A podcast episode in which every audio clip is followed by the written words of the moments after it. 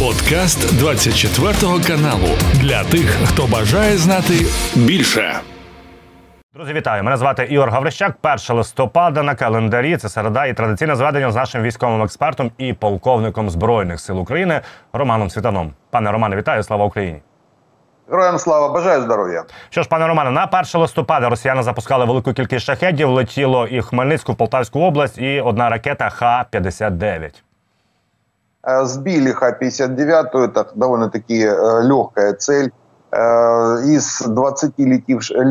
летящих шахедов сбили 18, но пара прошла, причем по Кременчугскому НПЗ. Этот завод уже давно стоит с прошлого года, но россияне, тем не менее, пытаются как-то отчитаться о попаданиях по выключенному и стоящему заводу. Там уже не, не, нечему гореть, так сказать. Но, тем не менее, шахеды прошли, нанесли определенный урон, очень сложно будет его потом запускать. Пане Романе, якщо говорити про вибухи, ця останні 24 години дуже так гарно пройшлося по позиціях ворога. В першу чергу це є завод Урал в Пермі. Це завод, який виробляє чи не найбільше пороху для армії агресора. І от бачимо на фотографіях дуже потужні вибухи. Э, порохов у россиян очень мало. Они э, практически пороха не, не э, изготовляют, а в основном закупают в Китае. Китайские пороха заходят, а дальше они уже начинают, пытаются, по крайней мере, под те же китайские боеприпасы сейчас проходит информация по линии фронта о том, что получили китайские боеприпасы, не знают, как их Э, использовать таблиц стрельбы нет, э, пороха непонятно какие, то есть э, есть много проблем с, кита с китайцами, но еще и эти заводы по производству порохов, они также начинают гореть. Это, скорее всего, работа наших спецслужб. Это с такой дальностью, это служба внешней разведки отвечает за эту даль, за такой такую глубину, ну или э, партизанских груп э, сопротивления уже в самой Росії. Далі по вибухах говоримо, тому що гарно попрацювали наші сили в Криму. Перше, що відомо, пане Романе, що в районі Євпаторії, населений пункт Молочне, є підтвердження враження їхнього комплексу С 300 э, Работаем, дальше продолжаем работу над завоеванием превосходства в воздухе. Самая первая задача при выполнении любой наземной операции, именно воздушная. То есть начинается с воздушной, любая, любая воздушная операция начинается с уничтожения российских ПВО. Э, вот то, что мы видим уже несколько дней последних, э, работа э, по эм, ПВО противника, причем на всю глубину, на всю глубину Крымского полуострова. И на западной, и на южной части – Крыма. Там выносится ПВОшка, в основном С-300, ну, у россиян С-400, С-300 основные зенитно-ракетные комплексы. Их расположение, в принципе, понятно. Дальше выбирается метод уничтожения, либо это беспилотники, либо ракеты. Э, ну и мы уже слышим вот уже несколько дней подряд, э, именно, именно по ним и бьем. Також стало відомо, пане Романе, про серйозну пожежу на південь від, від Джанкоя. Це є аеродром Веселе. В радянські часи він називався Джанкой 5 Входив е, до Чорноморського флоту Російської Федерації. Там е, зараз стоять ПВОшки, їхні ППОшки і реби. І що кажуть? От бачимо загоряння е, західніше від е, цього аеродрому і кажуть, що вже перекинувся вогонь на аеродром, далі горить. Е, ходять е, чутки, кажуть, що цілком ймовірно на цей аеродром росіяни могли перекинути те, що вціліло в Бердянську. Туда не перебросили вертолеты. Почему вот он под Джанкоем, это, можно сказать так, северная часть Крыма, Э, подлетное время, оно увеличилось где-то минут на 30 э, у россиян, но тем не менее еще более-менее остается удобоваримым, потому с Веселого они э, пытаются выходить на запорожское направление, на херсонское направление вертушками. Эм, аэродром может в таком состоянии использоваться для вертолетов. Вертушки могут взлетать и без разбега, с разбегом, без разбега, в зависимости от подстилающей поверхности.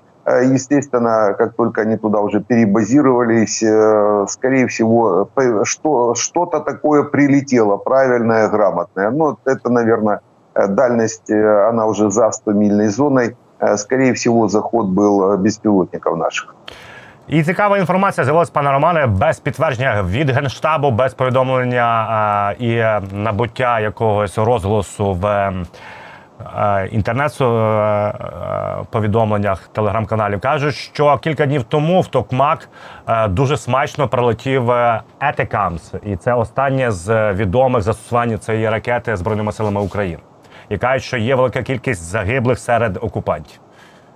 Э, под Токмаком э, рассредоточены несколько бригад российских, которые э, это эшелон обороны, второй такой основной эшелон, который будет использоваться после прорыва в районе Работина украинских войск, либо после форсирования Днепра будут переброшены туда. Но это уже видно, понятно. Они рассредоточены в основном Э, за э, Токмаком. Потому что сам по себе Токмак – это маленький населенный пункт, в него все не уместятся. Потому вокруг Токмака э, расположены воинские части российские, рассредоточены. И по вот этим рассредоточениям, иногда даже в палатках эм, есть рассредоточение, потому удары идут кассетниками, именно кассетниками. Почему? Атакамс используется, кассетный боеприпас на, на, накрывает э, квадратный километр площади. Это примерно рассредоточение э, одной бригады может быть на, на квадратном километре. Потому вот так иногда по бригаде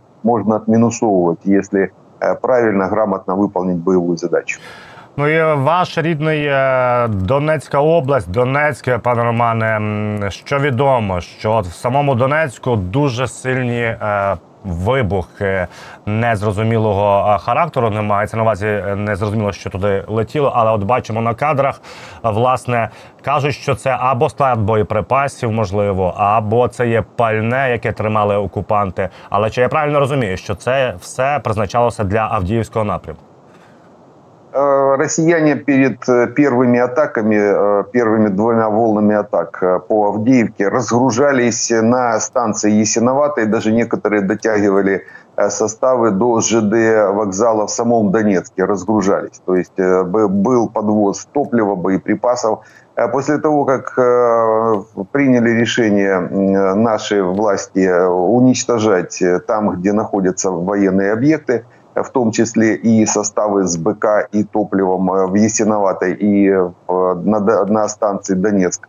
Э, после этого они начали разгружаться на станции Мушкетова. Это тоже в Донецке, только на юго-восточнее. Это с другой стороны Донецка, если от Авдеевки смотреть.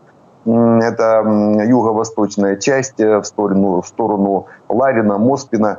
Э, и вот э, на станции э, на Мушкетово начали разгружать и топливо, и боеприпасы. Там был склад боеприпасов, подтягивались целые ЖД-составы и с топливом в том числе. Ну, естественно, туда 100% прилетит наш боеприпас, и не один. Было два взрыва серьезных, скорее всего, зашли какие-то высокоточные боеприпасы, было подож... загорелся состав Э, с топливом, потом это все перекинулось это, э, и на э, склад боеприпасов. Потому сутки в Донецке слышат канонаду. И горящие, горящее топливо, горящие цистерны взрывающиеся. Ну, естественно, идут взрывы, детонация боєприпасів, які температури детонірують. Пане Романе, згадуємо Волноваху. Ми, як правило, цей населений пункт згадуємо як найпотужніший хаб логістичний росіян на цьому плацдармі всьому, але цього разу ми згадуємо його як про звірства. Е, Армії агресора, тому що там двоє військовослужбовців вже затримано. У нас є фотографії.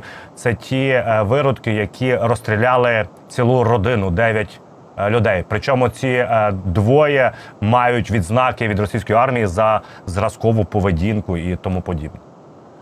Там выродков не двое, там выродков 400 тысяч человек, вернее, россиян, которые зашли э, в 10 лет назад, с 2014 года они находятся на нашей территории, э, убивают украинцев. Это геноцид в чистом виде, э, а тем более в, тако, в такой форме. То есть это еще и садизм. Геноцид, садизм – это то, это те черты российского общества, это российской нации, большинства, потому что две трети поддерживают геноцид. Треть, да, треть занимает позицию либо нейтральную, либо отрица, э, отрицал, э, отрицательную, но две трети поддерживают именно эти две трети россиян, это до 100 миллионов примерно человек, они выдавливают из себя э, на контракт, выдавливают из себя военнослужащих, так называемых, которые в чистом виде террористы. И они, они под контракт заходят под задачу убийства украинцев. Если у них не получается это делать где-то на линии фронта, они, э, они убивают украинцев спящими дома, даже, даже так.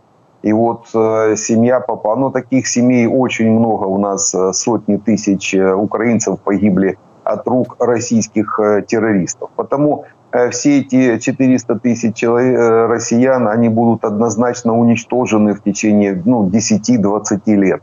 Спецслужбы займутся, вернее, уже занимаются этим. Дальше этот маховик уничтожения будет только увеличиваться. Нужно единственное, что признать Министерство обороны, российскую армию, террористической организации, дать правовые основания такого рода, рода действиям, чтобы мы не вываливались за границы правового поля нашей Конституции, нашего законодательства. Их надо просто уничтожать. Уже не надо, нет смысла Э, заниматься э, сбором доказательств, судами и так далее и тому подобное. Переводить в режим террорист, э, террористической организации и чисто под нож в течение нескольких лет или десятков лет зачищать эти авгієві конюшні російської нації. Ну і власне, пане Романе, те, що ви кажете, що це лише те, що зараз нам стало відомо, а таких випадків десятки і сотні. Да, за, тем более за 10 лет. Это ж не за вчера и не за последние полтора года. Они с 2014 года это делают на, на, с захода э, на Донбасс э, в апреле 2014 года. Погибли очень много наших ребят, именно украинцев. И, и почему геноцид? Потому что был, было конкретное... Тогда еще видно, в 2014 году была конкретная задача уничтожения именно украинцев. За украинский флаг, за, украинскую, эм, за украинский язык, э, за украинскость как таковую. Вот, вот эти э, твари с Востока зашли зачищать украинскую нацию. Ну, не получится у них это. Скорее всего, будет зачищена именно Российская империя. Она развалится уже есть наметки, понятно, как она будет разваливаться с Кавказа и дальше.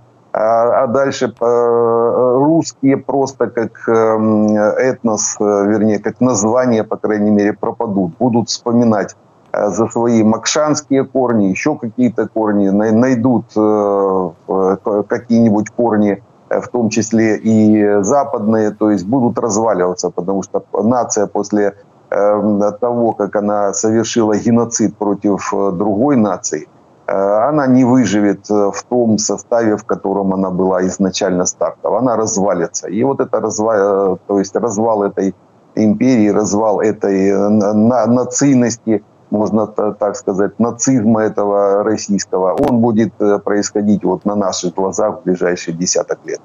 Пане Романе, ми з вами говорили, що під Авдіївкою росіяни втрачають велику кількість техніки, як і танки, так і бронемашин. І от вже є підраховано, що на цьому плацдармі за останній місяць росіяни втратили броньованих машин. Більше ніж е, за увесь останній рік. Більше вони втрачали лише в листопаді 22-го року. І подібна ситуація також з танками. Найбільше вони танки втрачали в лютому 23-го, Я так розумію, коли вони штурмували в напрямку е, власне Бахмуту.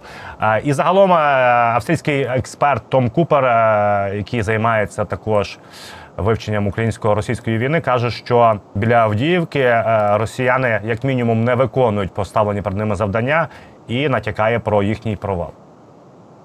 Купер, Купер иногда правильно показывает такое движение, естественно, понимая некоторые внутренние механизмы военных действий. То есть э, хороший в этом смысле аналитик.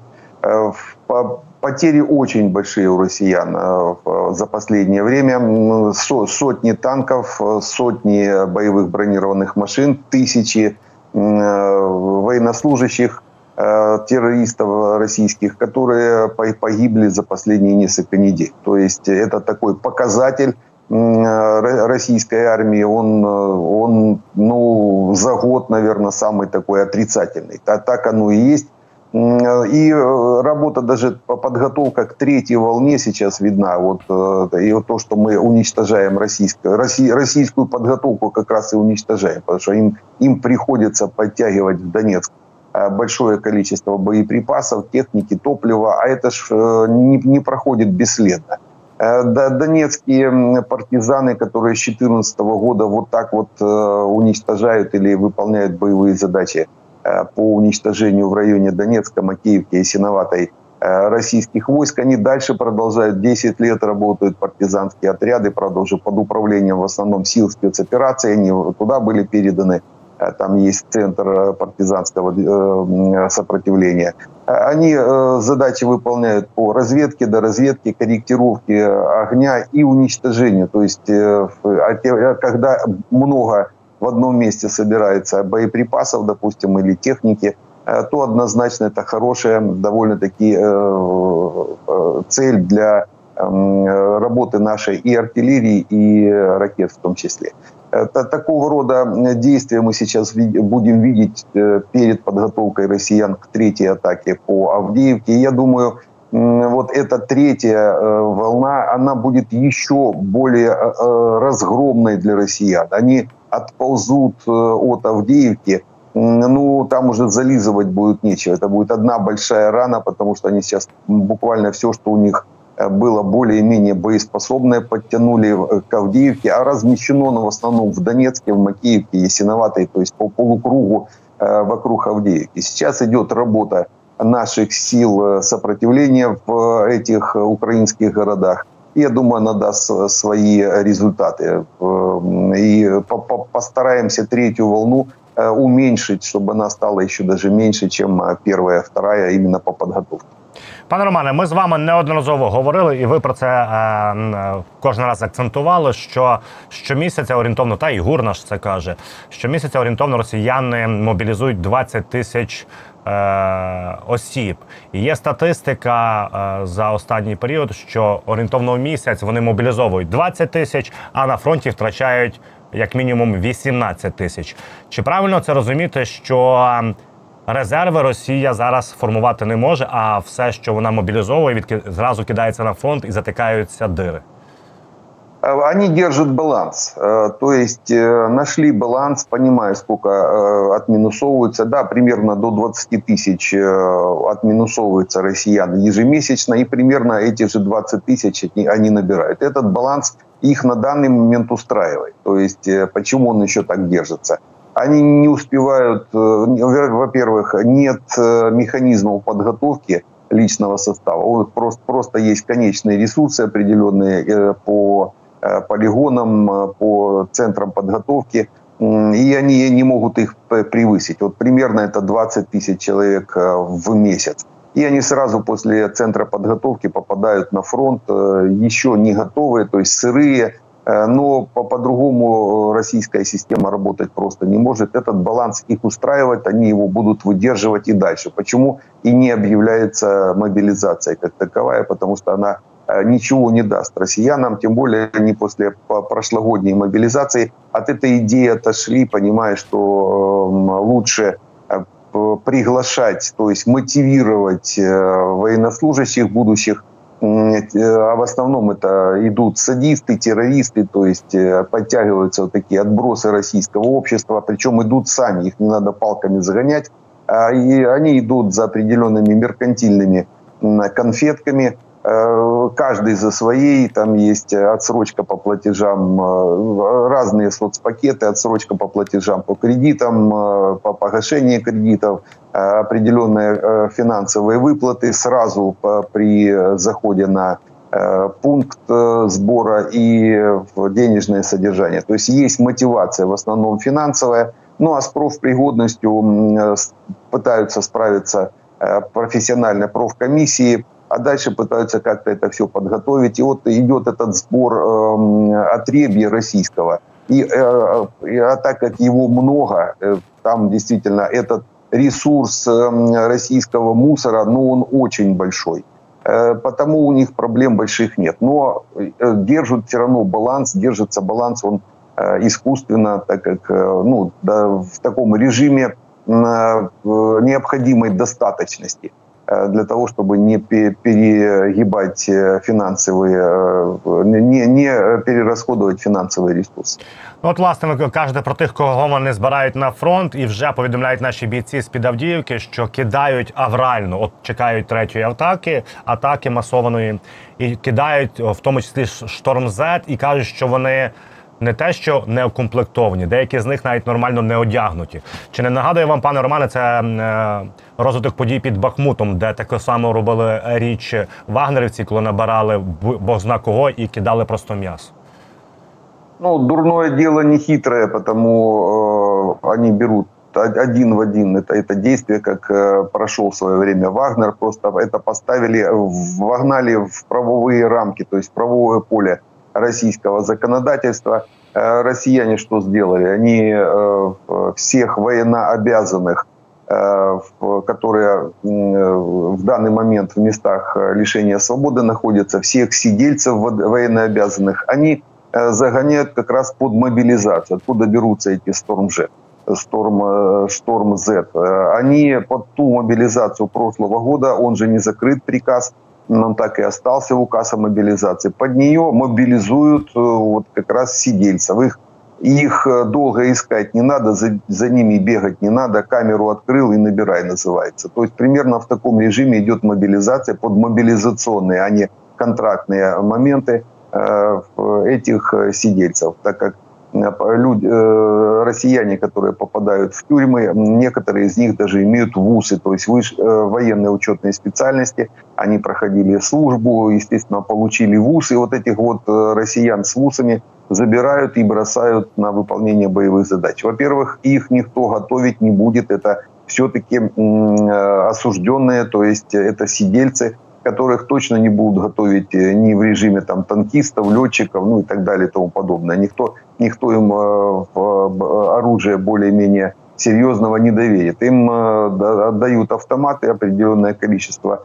боеприпасов, и под, эм, под контролем заградотрядов, в основном Росгвардии, их загоняют на, как, как штурмовые роты, в свое время как штрафные роты, загоняют на наши пулеметы. Ну вот примерно так они используют э, вот этот э, э, Шторм Z.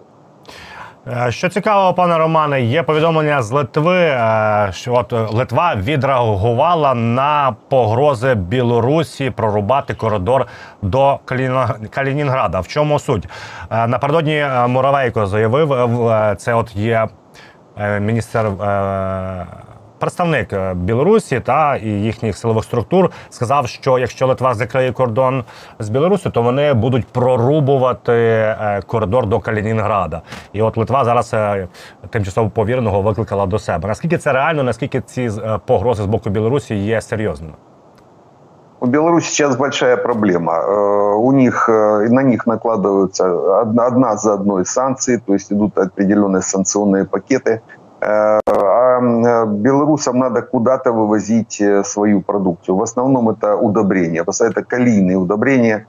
Белкалий есть такая э, контора у белорусов, которая использует калий как, как удобрение. И дальше надо его вывозить. Вывозили они раньше в порты Калининграда. Приходилось двигаться через Литву это железнодорожный, ну, э, ветка железнодорожная, шоссейная ветка. И как раз из Беларуси в Калининград э, и из Калининграда уже уходило, то есть было внешнее сношение как раз у Беларуси с э, Калининградом. Это самая короткая ветка, там чуть больше 100 километров, буквально полтора-два часа езды, и уже Калининград и порт.